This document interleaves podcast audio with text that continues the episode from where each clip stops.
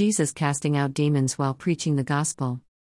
I'm going to share with you a bunch of different Bible verses about Jesus, and how he was constantly casting out demons while he was in Jerusalem preaching the gospel, along with a couple other very questionable verses that I feel pertain to this subject. Matthew 22, many will say to me in that day, Lord, Lord, have we not prophesied in thy name? And in thy name have cast out devils? And in thy name done many wonderful works? And then will I profess unto them, I never knew you, depart from me, ye that work iniquity. Matthew 17:1, and Jesus rebuked him, and the demon came out of him, and the boy was cured at once. Luke 11:14, and he was casting out a demon, and it was mute. When the demon had gone out, the mute man spoke, and the crowds were amazed. Acts 19:15, and the evil spirit answered and said to them, I recognize Jesus, and I know about Paul, but who are you? Luke 9:1, and he called the 12 together, and gave them power and authority over all the demons and to heal diseases. Matthew 8:31, and when he came to the other side into the country of the Gergesenes, there met him two possessed with devils, coming out of the tombs, exceeding fierce, so that no man might pass by that way. And, behold, they cried out, saying, What have we to do with thee, Jesus, thou Son of God? Art thou come hither to torment us before the time? I suppose even the demons knew it was not the end of times yet. 30 And there was a good way off from them a herd of many swine feeding. 31 So the devils besought him, saying, If thou cast us out, suffer us to go away into the herd of swine. 32 And he said unto them, Go. And when they came out, they went into the herd of swine, and, behold, the whole herd of swine ran violently down a steep place into the sea, and perished in the waters. 33 And they that kept them fled, and went their ways into the city, and told everything, and what was befallen to the possessed of the devils. 34 And, behold, the whole city came out to meet Jesus, and when they saw him, they besought him that he would depart out of their coasts. Type your email. Subscribe. So while all of that casting out of demons may sound good, I don't think it is as good as everyone was thinking. For if you read the next Bible verse about what happens after a demon is cast out, then you may not think it was such a great thing either. Matthew 12:43, when the unclean spirit is gone out of a man, he walketh through dry places, seeking rest, and findeth none. 44 Then he saith, I will return into my house from whence I came out, and when he comes, he findeth it empty, swept, and garnished. 45 Then it goes and takes along with it 7 other spirits more wicked than itself, and they go in and live there, and the last state of that man becomes worse than the first. That is the way it will also be with this evil generation. Questionable verses that seem to be warnings about Jesus. Now if you will look at the verse below of Revelation, you will see how they are talking about the people that God is going to have tormented for following the beast. And the disturbing part is at the end of it. He states that they will be tormented in the presence of the holy angels and the presence of the Lamb. So I don't know if anyone else sees this as I do, but what that is saying in my opinion is that they will all be in the same place. I'm just saying that I don't see why the Lamb and the angels would be down in the pit. To be spectators? I mean, going down there just to sit and watch people be tortured seems a little ghoulish and gruesome to me. Rev 14:10, the same shall drink of the wine of the wrath of God, which is poured out without mixture into the cup of his indignation, and he shall be tormented with fire and brimstone in the presence of the holy angels and the presence of the Lamb. Rev 14:12, here is the patience of the saints. Here are they that keep the commandments of God and the faith of Jesus. Type your email. Subscribe. There are 2 verses in Revelation that are almost identical. Yet they are not. But only by changing a couple of words. Now the above verse is one of the sentences that are identical almost. And to understand them better, one would have to know where and why they are being used. The verse above comes in right after they are speaking of the ones who will be punished harshly for taking the mark of the Antichrist. And I take them as meaning take heed and listen, for here is some knowledge for you blind sheep. So with the above verse, they say here is the patience of the saints. Here are they that keep the commandments of God, and their faith in Jesus. Now considering that this sentence of knowledge comes directly after they are describing what will happen to those who follow the beast, I have to say that I believe it is a relevant clue as to whom these people are going to be. And it clearly states that it is the people who live by their faith in the Lord Jesus. So this would include over 2 billion Christians that are in the world today. And if Jesus were to come back today, then I believe that there would be a great deal more people who would choose to follow him also. These views are my personal opinions, however. I am no prophet, and certainly no minister or priest. What I am, is someone who is sharing the truth with you as she sees it. With no hidden agenda behind my actions. You don't have to subscribe, to hear or see what I have to say. I am not out for the almighty dollar in exchange for the knowledge that I may share with you. I'm doing this for peace of mind, and hopefully, peace of spirituality. Because, what if I am right in some of these things that I share with you? I do believe that a person is held accountable for another person's spirituality if they happen to obtain knowledge that could have saved that person, yet they shared it not. See the Bible verses in Ezekiel below that tell of this exact scenario. Ezekiel 3:18, When I say unto the wicked, Thou shalt surely die, and thou givest him not warning, nor speakest to warn the wicked from his wicked way, to save his life, the same wicked man shall die in his iniquity, but his blood will I require at thine hand. Ezekiel 34:10, Thus saith the Lord God, Behold, I am against the shepherds, and I will require my flock at their hand, and cause them to cease from feeding the flock, neither shall the shepherds feed themselves any more, for I will deliver my flock from their mouth, that they may not be meat for them. Ezekiel 3:20, Again, when a righteous man doth turn from his righteousness, and commit iniquity, and I lay a stumbling block before him, he shall die, because thou hast not given him a warning, he shall die in his sin, and his righteousness which he hath done shall not be remembered, but his blood will I require at thine hand. Type your email. Subscribe. What does the Jesus campaign of $100 million have to do with Revelations and the end of times? So what if Jesus was already here? I know that we are all expecting to see him come in on the clouds in his best battle gear. But what if the Bible was being misinterpreted? I am not saying I am completely right here. But at least read all of what I have found and then make up your mind. There is a $100 million campaign happening that aims to fix Jesus' brand from followers' damage. This is a headline that I found in the Washington Post. But aside from the Washington Post, it is all over the place. It is called He Gets Us. They are trying to go viral with Jesus, I guess you could say. Which I don't think is the best idea. What I really found disturbing about this article I found a couple weeks on the internet is this. If you look in, Rev 5:11, And I beheld, and I heard the voice of many angels round about the throne and the beasts and the elders, and the number of them was 10,000 times 10,000, and thousands of thousands, 12, saying with a loud voice, Worthy is the Lamb that was slain to receive power and riches and wisdom, and strength, and honor and glory and blessing. So you might get where I am going with this if you are good with math. If not, then here it is. The above verse from Reverend states in it 10,000 times 10,000, which comes out to be 100 million 100 million. The same number is what they are posting all over the internet when talking about this new ad campaign that is trying to make Jesus the biggest brand name out there. Bigger than Gap or Mercedes-Benz.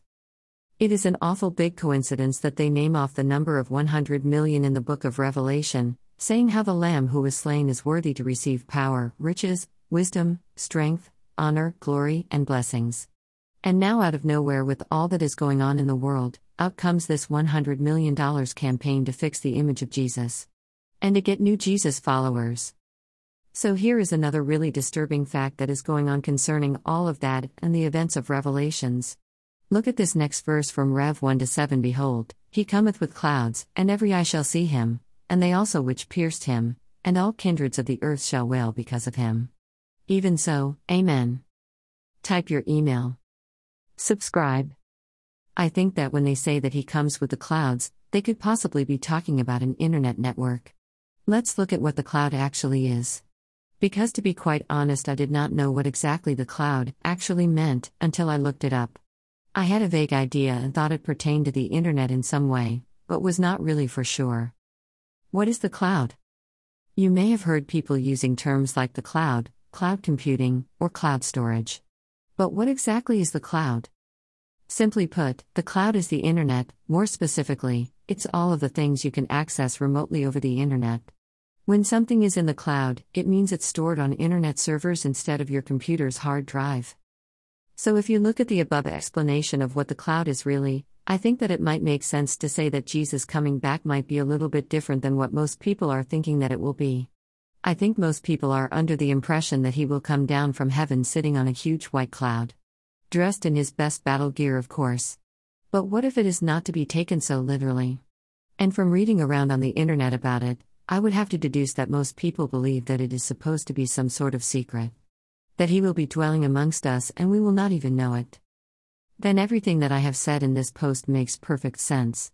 For who are we to say exactly what God meant when He sent His Spirit, or Word, to the people who wrote the Bible? Here are some of the verses that do speak of how they portray Jesus as coming back. Matthew 24:36, But of that day and hour knoweth no man, no, not the angels of heaven, but my Father only.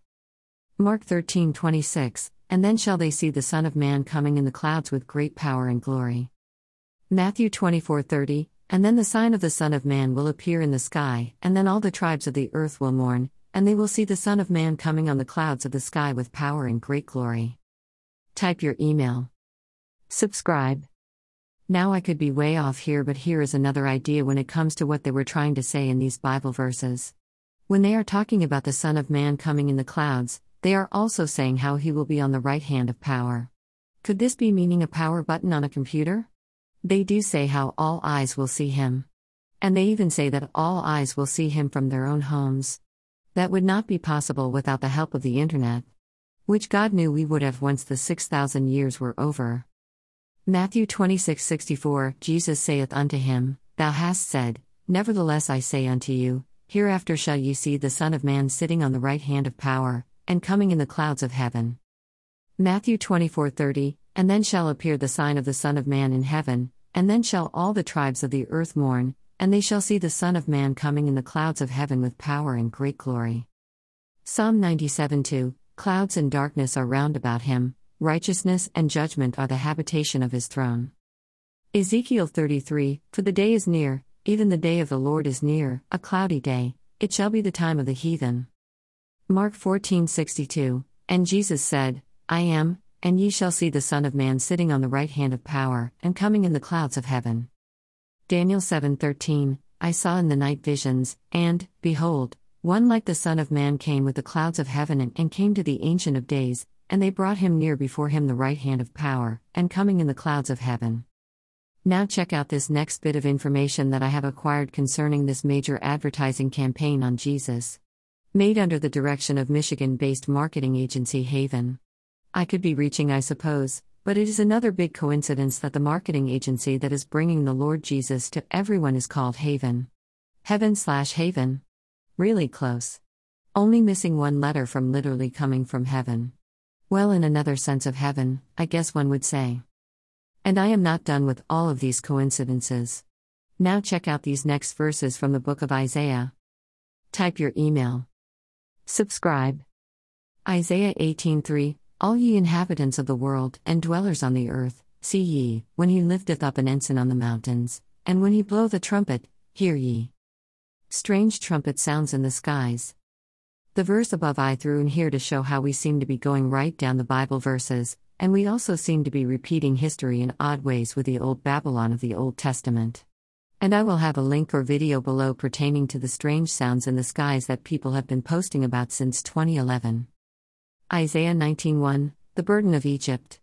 Behold, the Lord rideth upon a swift cloud, and shall come into Egypt, and the idols of Egypt shall be moved at His presence, and the heart of Egypt shall melt in the midst of it. Above we have another example of how they are describing the Lord coming back. I have watched some of the videos on the He Gets Us website, and some of them are pretty moving. And I think that the internet would justify as a swift cloud. And this is a verse right in the midst of what seems to be unfolding right before our eyes, if we will only open our eyes and see. Isaiah 23:13. Behold the land of the Chaldeans, this people was not, till the Assyrian founded it for them that dwell in the wilderness, they set up the towers thereof, they raised up the palaces thereof, and he brought it to ruin. The above verse seems to be describing America, don't you think? This people was not until the Assyrians founded it for them. Sounds just like Columbus and the Pilgrims. Then it even talks about the towers, and how he brought it to ruin, which could be talking about bringing all of it to ruin, but another coincidence that our twin towers were taken out. Isaiah 23:15, And it shall come to pass in that day, that Tyre shall be forgotten 70 years, according to the days of one king, after the end of 70 years shall Tyre sing as a harlot. After I started studying into Isaiah, It so happened that the Queen of England passed away. And for some reason it kept coming into my head that I needed to check and see how many years her reign was when she passed away. So I finally, after a few days of these thoughts and sort of pushing them back, I finally did decide to look into it. And the Queen reigned for 70 years and 200 some days. Below is one of the internet articles I found on it. Type your email. Subscribe. Elizabeth II. She was queen regnant of 32 sovereign states during her lifetime and was head of state of 15 realms at the time of her death. Her reign of 70 years and 214. The exact 70 years for her would have been on February 6th of 2022, I believe. And the He Gets Us ad campaign started up in March of 2022. Not even a full month after the 70 years according to the days of one king were finished. Now keep on reading with me, please. Read this next verse carefully. Isaiah 23:17, and it shall come to pass after the end of 70 years, that the Lord will visit Tyre, and she shall turn to her hire, and shall commit fornication with all the kingdoms of the world upon the face of the earth. 18 And her merchandise and her hire shall be holiness to the Lord, it shall not be treasured nor laid up, for her merchandise shall be for them that dwell before the Lord, to eat sufficiently, and for durable clothing. If you will notice that the next verse goes on to talk about how the Lord will visit Tyre, and will commit fornication with all of the kingdoms of the world. And that her merchandise will be for those that dwell before the Lord. And not to be put up or treasured. This is stuff that will be helping people, such as food and durable clothing. I went on this new website for Jesus and I got myself a hat and a Jesus t-shirt. You get it for free on there. All you have to do is pick a payment form in the way of a good deed. And when I got my hat and t-shirt, I have to say that they were made pretty durable. One could also say that possibly what happened at the Commonwealth Games over the summer could have been what they were talking about when talking about Tyre singing like a harlot. You had a young woman riding on a huge mechanical bull. They even called this bull the Beast. I know the royal family was there at the show. Other than this and watching a little bit of it, I cannot comment much more. There will be a link or video below if you would like to check it out for yourself. This was just an idea that came to my head when I was reading these verses and trying to figure them out. 2022 Opening Ceremony at Birmingham. But if you look in the book of Revelation and read about judgment on the great whore, you may see where it may fit. Rev 17:1, Come hither, I will show unto thee the judgment of the great whore that sitteth upon many waters, too, with whom the kings of the earth have committed fornication, and the inhabitants of the earth have been made drunk with the wine of her fornication. 3 So he carried me away in the spirit into the wilderness, and I saw a woman sit upon a scarlet-colored beast, full of names of blasphemy, having 7 heads and 10 horns. 4 And the woman was arrayed in purple and scarlet color, and decked with gold and precious stones and pearls, having a golden cup in her hand full of abominations and filthiness of her fornication. 5 And upon her forehead was a name written in history, Babylon the Great, the mother of harlots and abominations of the earth. 6 And I saw the woman drunken with the blood of the saints, and with the blood of the martyrs of Jesus, and when I saw her, I wondered with great admiration. https://www.youtube.com/embed/ Type your email. Subscribe. References. https://edu.gcfglobal.org/n/computerbasics/understandingthecloud/1/ Source, https://bible.knowingjesus.com/topic/castingoutdemons. https://www.christianitytoday.com/news/2022/march/He Gets Us ad campaign branding Jesus church marketing.html. Source, https://bible.knowingjesus.com/topic/clouds and Jesus Christ.